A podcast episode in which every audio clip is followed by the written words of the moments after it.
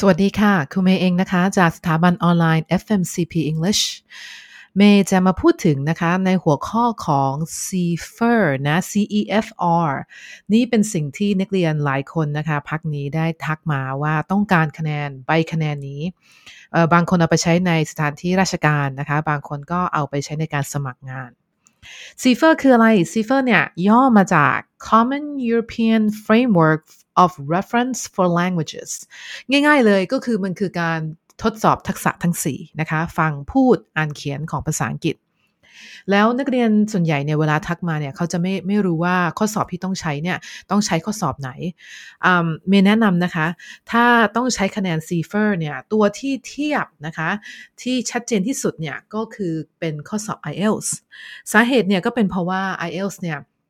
ทดสอบ 4 ทักษะเหมือนกันนะคะ ฟังพูดอ่านเขียนและทดสอบในเชิงลึก นั่นแสดงว่ามันไม่ใช่สิ่งที่นักเรียนจะสามารถไปนั่งท่องแกรมมานั่งท่อง tense นั่งท่องคำศัพท์ แล้วสามารถที่จะมาทำคะแนน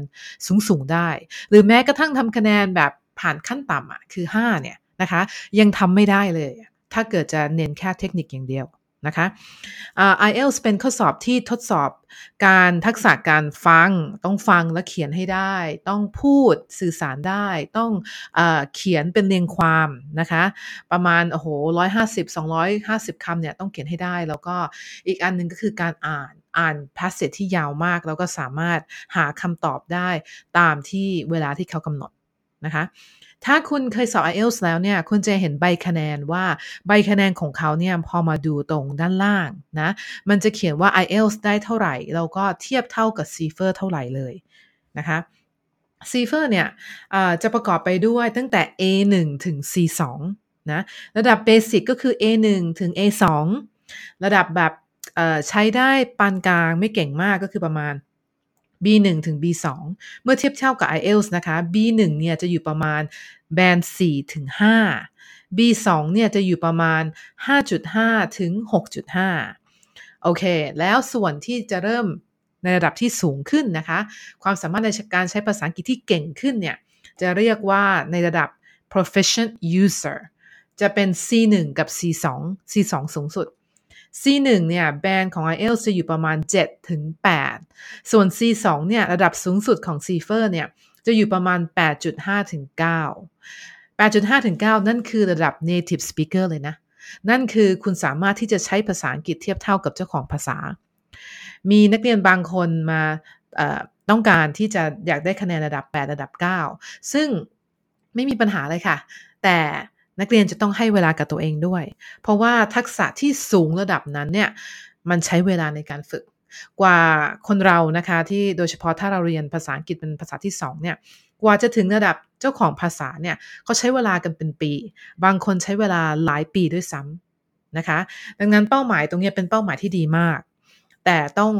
เข้ามาสู่โลกของความจริงนิดนึง คือมันไม่สามารถทำได้ภายใน 6 เดือนหรือ 3 เดือน ทุกอย่างที่ เก่งระดับนั้นเนี่ยที่มีค่าระดับนั้นเนี่ยมันใช้เวลาทั้งสิ้นนะคะ ขอแค่ฝึกภาษาอังกฤษเรื่อยๆ ทุกวันนะทำให้มันเป็นสิ่งที่เรา enjoy สิ่งที่เรา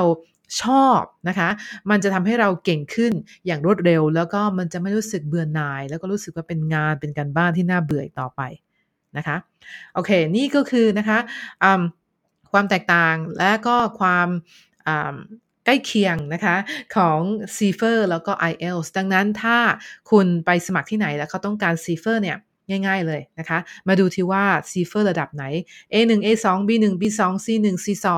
แล้วก็มาเทียบกับคะแนน IELTS ว่ามันคือแบรนด์อะไร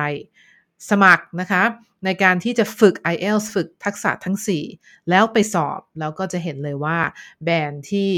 IELTS ที่ได้เนี่ยมันเทียบเท่ากับ c f e r ในระดับที่ต้องการไหมนะคะ และเมย์เชื่อว่าถ้าคุณฝึกทักษะทั้ง 4 ตามที่เมย์แนะนำเนี่ยไม่ยากเลยค่ะ กับระดับคะแนน CEFR ที่คุณต้องการ เดี๋ยวไปเจอกันในพอดแคสต์ต่อไปนะคะ สวัสดีค่ะ